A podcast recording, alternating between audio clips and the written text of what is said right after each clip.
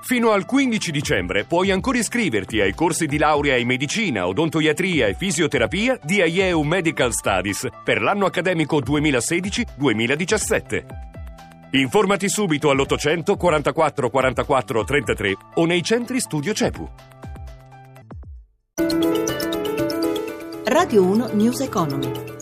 17.32, buon pomeriggio, ben trovati da Luigi Massi, borse europee, lo dicevamo, positive euforia letteralmente a Piazza Affari, sui mercati torniamo però tra poco per la chiusura in diretta. Intanto parliamo di agricoltura, le cooperative agricole rappresentano il 23% dell'intero fatturato dell'industria alimentare italiana, secondo una ricerca di Nomisma, oltre 4.700 le imprese, 90.000 gli addetti, cresce il fatturato più 2,7% nel 2015, previsioni positive anche per l'export. Amalia Carosi ha sentito il presidente di Alleanza delle Cooperative, Giorgio Mercuri. Questo rapporto dimostra ancora una volta come la cooperazione agricola riesce a portare a casa quei risultati che probabilmente il mondo agricolo ne ha sempre più bisogno. Innanzitutto mantenere la solidità del rapporto del numero di imprese rispetto al fatturato, questo ci permette anche di mantenere solido il reddito dei nostri agricoltori, ma soprattutto ci mette in condizione anche di portare un risultato sociale che è quello dell'occupazione. Ancora una volta si è dimostrato che la cooperazione agricola riesce a dare occupazione e un'occupazione che cresce anziché diminuire. L'export pesa sempre di più sull'agroalimentare italiano, in particolare per le cooperative agricole. Quanto vale? Oggi abbiamo raggiunto i 6,6 miliardi di euro, il 20% di quello che è il nostro valore della produzione e questo avviene soprattutto perché riusciamo a dare garanzia di origine, puntiamo molto sui marchi di qualità europea e soprattutto su marchi anche commerciali di cui le nostre cooperative si stanno fortemente organizzando. L'82% del fatturato delle cooperative agricole si concentra al nord, eppure al sud l'agricoltura è una componente essenziale dell'economia.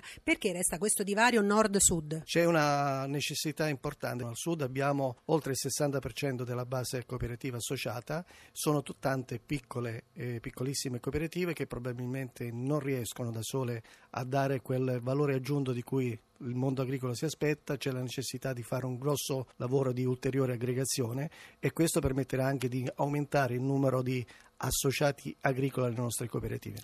Cambiamo argomento, si avvicina il ponte festivo dell'Immacolata, in viaggio 3 milioni e mezzo di italiani, la paura di possibili attacchi terroristici, terroristici sembra scemare, si prenota per lo più online, ma torna in auge anche la tradizionale agenzia di viaggi. Stefano Marcucci. Il giro d'affari previsto è di 2 miliardi 300 milioni di euro, tanto spenderanno gli italiani che si concederanno un viaggio in occasione dell'8 dicembre. Con 4 giorni a disposizione saranno 3 milioni e mezzo di persone, l'8% della popolazione maggiorenne a muoversi, per una spesa media di 600 144 euro a testa. Lo dice il consueto studio di Confesercenti sui consumi, le abitudini e le vacanze nella stagione natalizia. Tra gli altri dati emersi, la vacanza si organizza come ormai è la norma su internet. Fa così il 42% degli intervistati, ma torna anche un po' di voglia di affidarsi a dei professionisti. La quota di persone che si rivolge a un'agenzia di viaggi sale al 14%. Il 13% invece fa l'esatto opposto e parte all'avventura senza prenotazioni, mentre l'8% aspetta le offerte last minute. Infine il 22% non ha bisogno di alcuna prenotazione perché trascorre il ponte ospite di amici o di parenti. Quanto alle mete, il 57% dei vacanzieri sceglie l'Italia, mentre 4 su 10 preferiscono il resto d'Europa. La paura del terrorismo è in gran parte passata. Le città più visitate sono Vienna, Berlino, Madrid e anche Parigi, che torna in vetta, anche se non ancora a livello di due anni fa. Fuori dal continente andrà invece il restante 3%.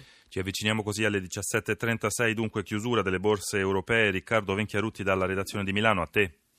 Vola sul finire di seduta a Piazza Fari che sembra aver messo da parte le tensioni post-referendarie e dopo l'annuncio del voto di domani sulla finanziaria sta mettendo a segno un progresso ragguardevole. In questo momento Fuzzi Mib più 3,92% ed è in assoluto la migliore d'Europa con Londra più 0,49%, Francoforte più 0,85%, Parigi più 1,26%. Oltreoceano il Dow Jones è incerto, così come il Nasdaq cedono lo 0,10% entrambi.